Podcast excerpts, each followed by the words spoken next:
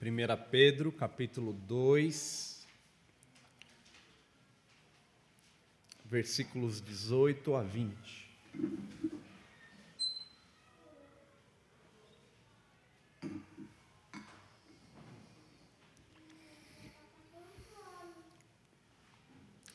Assim nos diz a palavra do nosso Deus: Servos, sede submissos com todo o temor ao vosso Senhor não somente se for bom e cordato, mas também ao perverso. Porque isto é grato, que alguém suporte tristeza, sofrendo injustamente por motivo da sua consciência para com Deus. Pois que glória há se pecando e sendo esbofeteados por isso, o suportais com paciência? Se, entretanto, quando praticais o bem, sois igualmente afligidos e suportais com paciência, isto é grato a Deus. Amém. Senhor, nós te louvamos por tua palavra que é lida neste momento e durante todo este culto. Agora pedimos a tua iluminação, que o Senhor nos ilumine nos abençoe e nos guarde, Senhor. Guarde o nosso coração, guarde a nossa mente, para que possamos compreender a Sua palavra. Usa o teu servo para expor a tua palavra de modo fiel ao Senhor. Em nome de Jesus. Amém. Meus queridos irmãos, eu vou dar uma tarefa para as crianças que vocês vão ter o trabalho de desenhar o papai de vocês no trabalho dele. e depois a mamãe no trabalho dela. Então, do que, a sua, que a seu, seu pai faz, a sua mãe faz. Se o seu pai for um, um carpinteiro, aí é fácil, né? Mas vamos lá, usa a imaginação e desenha o seu pai e a sua mãe no trabalho dele. Talvez o Vitor vai, vai, vai ser o mais fácil, né? Bom, meus irmãos, vamos é, seguir aqui no nosso texto que lemos sobre como viver de modo justo e santo em nosso trabalho. O apóstolo Pedro, nós devemos nos lembrar dessas verdades, ele escreve a crentes que são chamados de crentes eleitos. No versículo 2, os crentes são eleitos para a santificação do Espírito e para obediência e aspersão do sangue de Jesus Cristo.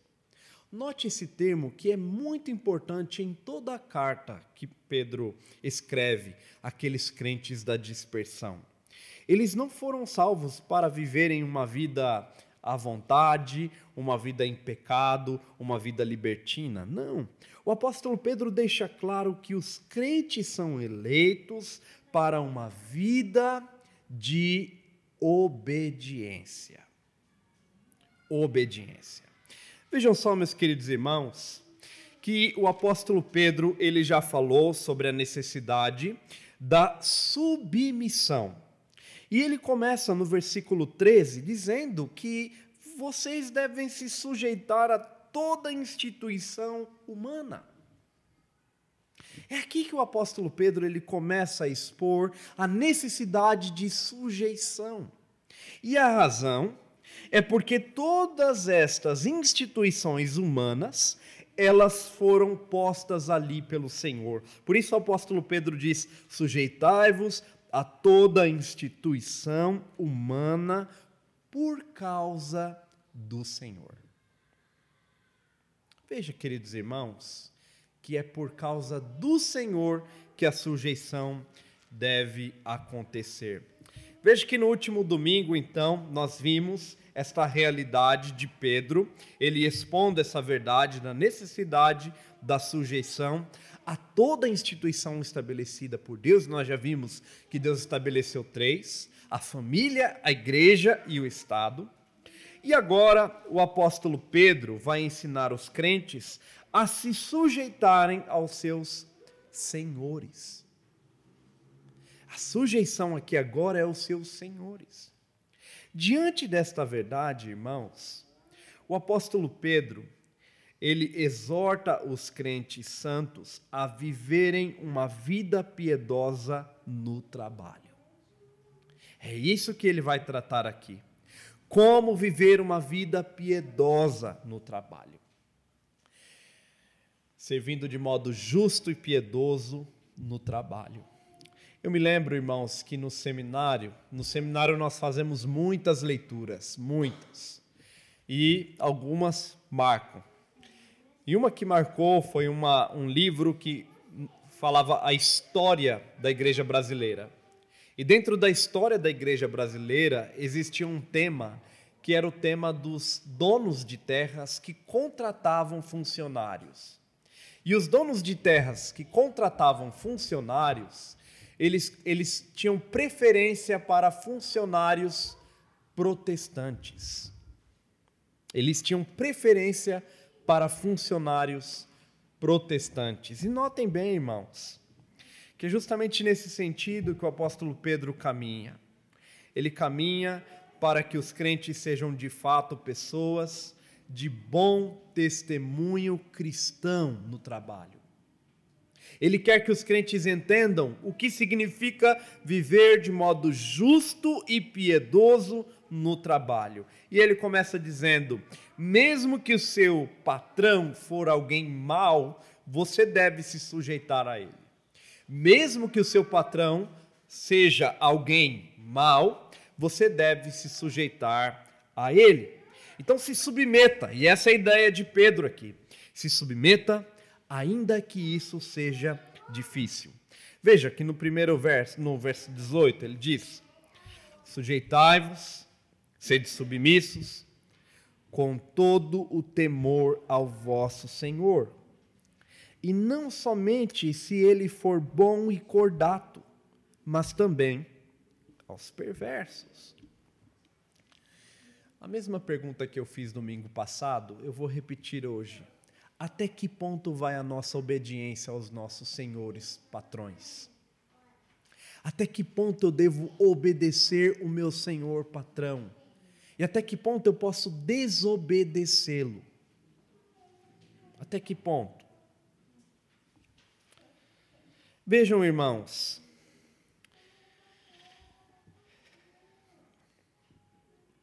que primeiro nós devemos entender que o apóstolo Pedro está escrevendo em um contexto muito importante aqui, que é um contexto de escravidão.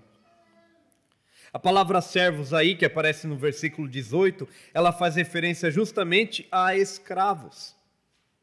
Nós já vimos isso semana passada. Pedro está falando com escravos e escravos que deveriam ser submissos aos seus senhores. Escravos, poderíamos traduzir assim, sejam submissos com todo temor ao vosso Senhor. E aqui, irmãos, nós precisamos entender por que o apóstolo Pedro, ele não proibiu a escravidão. Porque o apóstolo Pedro aqui, ele não incentivou a parar com a escravidão. Na verdade, alguém já disse lá atrás, um autor chamado John Murray, disse que as sementes que o Novo Testamento plantou gerou justamente a abolição da escravidão. O que precisamos entender é que a escravidão praticada no período bíblico, Antigo e Novo Testamento, é uma escravidão diferente da escravidão praticada nos séculos 15, 16 em diante. Veja que a escritura ela ensina que o escravo ele tinha um período, um limite de tempo ao qual ele se sujeitava ao seu senhor. Ele não podia ser escravo, se tratando do escravo hebreu, ele não podia ser escravo durante toda a sua vida. Ele podia servir apenas durante um período de seis anos. E ao termo término destes anos, ele poderia pedir para o seu senhor que ficasse na casa do seu senhor, servindo como servo. E aí o senhor fazia um furo em sua orelha, e aí ele seria um escravo durante toda a sua vida. Mas note, era uma decisão do escravo. O Senhor não o obrigava a isso. Essa escravidão no período bíblico. No período bíblico, a escravidão, ela também era não era diferente porque ela protegia os escravos e podemos aqui é, atenuar, né, essa, esse termo escravo para servos. Estes servos, então, eles não poderiam ser violentados. Abram lá em Êxodo 21.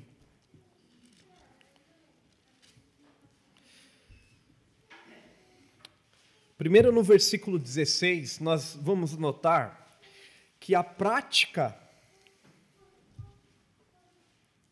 escravagista né, do século 16 em diante, e principalmente na região, no continente africano, onde muitos homens eram raptados e vendidos como escravos. Essa prática, ela é condenada na escritura. Porque a escritura condena tanto o rapto quanto a venda de homens e também condena o, a, a, o sofrimento imposto a estes escravos. Então notem, irmãos, que o sofrimento, que a escravidão bíblica, ela era diferente da escravidão nas escrituras na, no século XVI em diante. Veja então no versículo 16: O que raptar alguém e o vender, ou for achado na sua mão, será morto. O que raptar alguém e o vender e for achado em sua mão, será morto. É justamente isso que justamente essa prática de, de raptar homens na África e vendê-los, que foi condenada na Escritura. Quando você olha para a Escritura e vê o termo escravidão, você não pode comparar a escravidão do período bíblico com a escravidão que nós conhecemos como sendo escravidão. E assim fomos instruídos nas escolas. O rapto de homens, então, ele é condenado tanto no Antigo quanto no Novo Testamento. Em 1 Timóteo capítulo 1, versículo 10, o apóstolo Paulo condena a prática de raptar homens.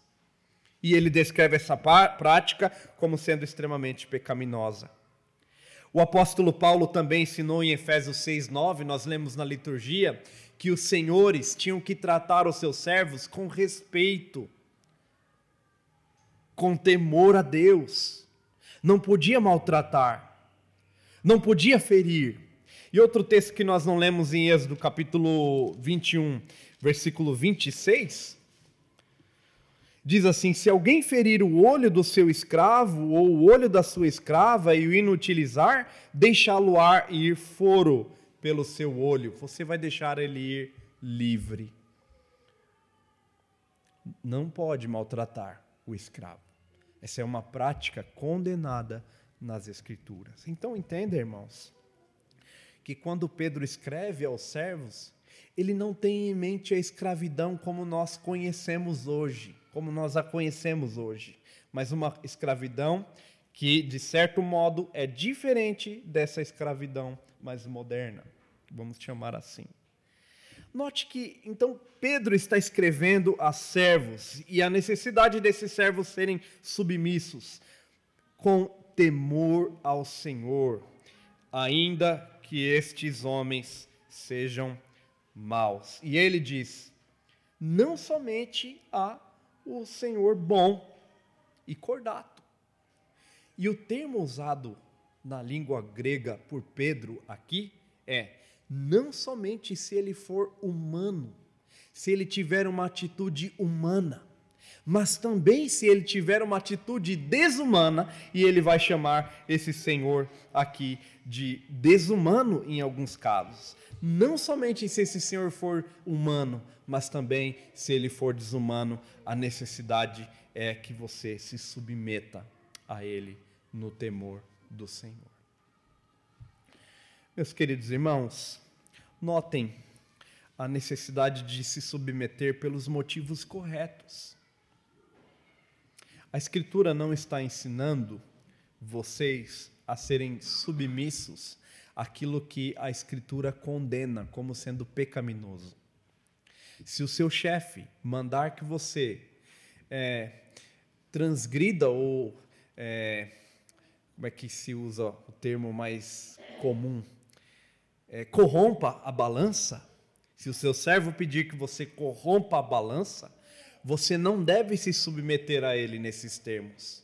É aqui que o apóstolo Pedro diz: se submeta ao seu patrão naquilo que for justo. Naquilo que for justo. E é no versículo 19 que nós vemos: porque isto é grato, que alguém suporte tristezas, sofrendo injustamente por motivo de sua consciência para com Deus. É aqui onde termina a nossa submissão. Quando a nossa consciência para com Deus ela é ferida. Quando a nossa obediência para com Deus ela é ferida, nós então deixamos de obedecer aos nossos senhores. Mas o apóstolo Pedro está ensinando que caso você esteja sofrendo por causa da sua consciência para com Deus, porque você sabe que se você fizer aquele tipo de atitude, você estará transgredindo a lei de Deus, e isso trará sofrimento a você, saiba que isso é grato aos olhos de Deus, porque você está honrando o Senhor. Não é incomum, irmãos, homens ou chefes pedirem aos seus subordinados que eles façam coisas que são consideradas até crimes, até criminosas.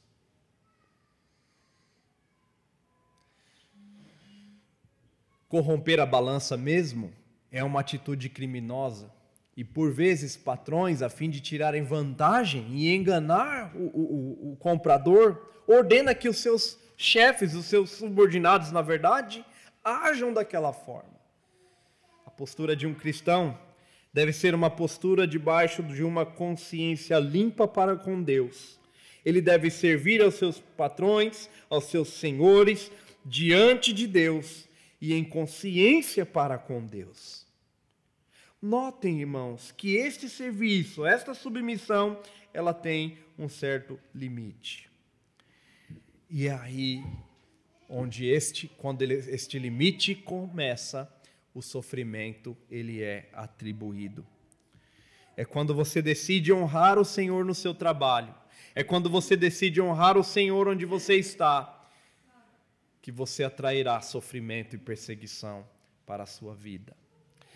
Por isso, irmãos, devemos nos submeter aos nossos patrões pelos motivos corretos, pelos motivos certos, e não pelos motivos injustos, como ele começa no versículo 20. Ele diz: Que glória há, se pecando e sendo esbofeteados, por isso suportais com paciência. Há glória nisso? Há alguma glória se você é um servo negligente? Se você é um servo preguiçoso, se você é um servo traiçoeiro, se você é um servo que nunca chega no horário certo no trabalho, quando seu chefe olha para você, você está sempre enrolando. E aí, você começa a pedir oração na igreja. Pastor, ore por mim. Eu estou sendo perseguido no meu trabalho. O meu chefe não me deixa em paz. O meu chefe me persegue o meu chefe é mau, o meu chefe é cruel. Mas na verdade, caro irmão, se você estiver agindo com preguiça, de modo traiçoeiro, de modo negligente, não honrando aquilo para o qual você foi contratado para fazer, o apóstolo Pedro diz: Que glória há se por isso você enfrentar algum sofrimento? Que glória há se por isso você enfrentar alguma injúria, que glória há se por isso você for perseguido? Não há glória nenhuma. Provérbios diz que, Provérbios 10, 26, diz que como vinagre para os dentes. Quem gosta de beber vinagre pela manhã? É bom, viu, irmãos? Beber um vinagre de maçã com água. É muito bom faz bem para a saúde, mas para os dentes não, é ruim. O dente fica embotado, é desagradável. é ruim. E a fumaça? Como o vinagre para os dentes e a fumaça para os olhos, assim é o preguiçoso para com aqueles que o mandam. Pensem, irmãos, em como um preguiçoso é terrível para aqueles que mandam eles fazerem alguma coisa. Ele é como o vinagre para os dentes e como a fumaça para os olhos. Incomoda. Aquele, aquele funcionário que o chefe pede para ele fazer alguma coisa, ele faz tudo o contrário. Aquele funcionário que o chefe estranha quando ele chega no horário.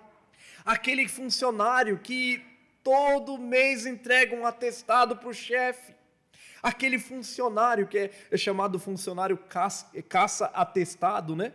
aquele funcionário que só dá trabalho, que só dá trabalho, que está sempre conversando, que deixa o trabalho atrasado, que não cumpre o seu papel. Ele é como vinagre para os dentes e fumaça para os olhos, é desagradável. E o apóstolo Pedro está dizendo assim: não estranhe se o seu chefe começar a te perseguir. Não há glória nisso. Não há glória em você praticar a injustiça e ser perseguido. Não há glória. Mas há glória em praticando a justiça, sofrer por amor a Deus. Veja no versículo 20, ainda na parte final. Se, entretanto, quando praticais o bem, sois igualmente afligidos e suportais com paciência, isto é grato a Deus.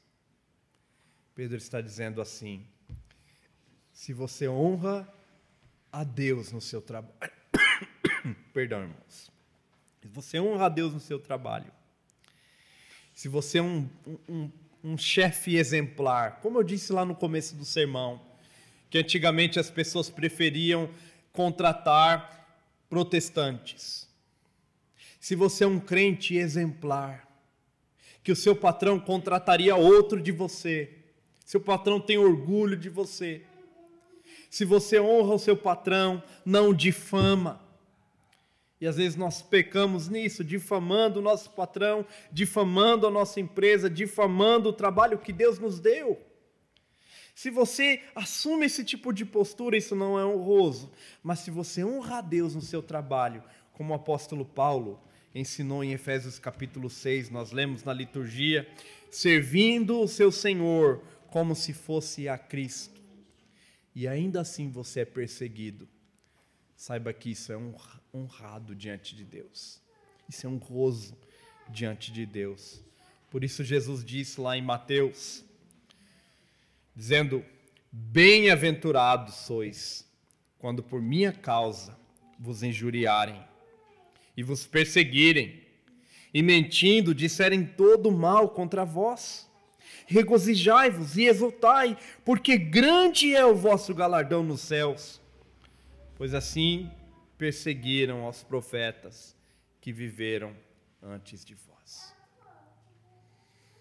A minha recomendação é: se você está sendo perseguido pelo seu patrão por causa da justiça, por causa do seu testemunho de Jesus, é, seu testemunho de Cristo, o seu testemunho cristão, por causa do seu testemunho da palavra. Se você está sendo perseguido por causa disso, não desanime. Não murmure. Não difame o seu chefe. Pelo contrário, ore. Peça graça a Deus para que o Senhor te ajude a passar por esse período de provação, por esse período de sofrimento e a enfrentar esse sofrimento de modo agradável a Deus. E é assim que o apóstolo Pedro nos ensina.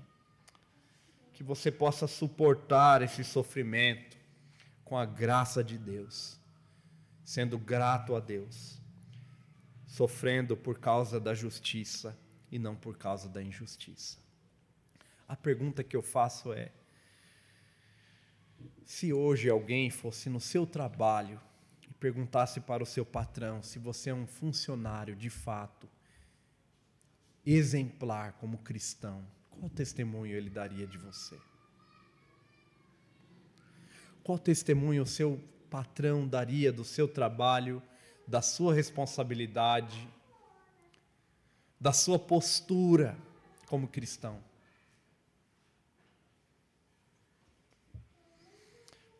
Nós falamos isso na liturgia e confessamos a Deus os nossos pecados, que às vezes murmuramos contra o nosso chefe, murmuramos contra o nosso patrão, e devemos, irmãos, tomar todo o cuidado possível para não fazer isso. Porque aquele emprego que quando Deus abriu as portas para você era tão maravilhoso, depois de um, dois anos passou a ser um inferno e você murmurou o tempo todo, agora só murmura. Passe a ser mais grato a Deus pelo emprego que antes era bom para você. E se você está sendo perseguido, continue honrando o Senhor com a sua postura. Porque certamente Jesus é glorificado por meio da sua vida e da sua obediência ao seu chefe, ao seu patrão. Que Deus abençoe.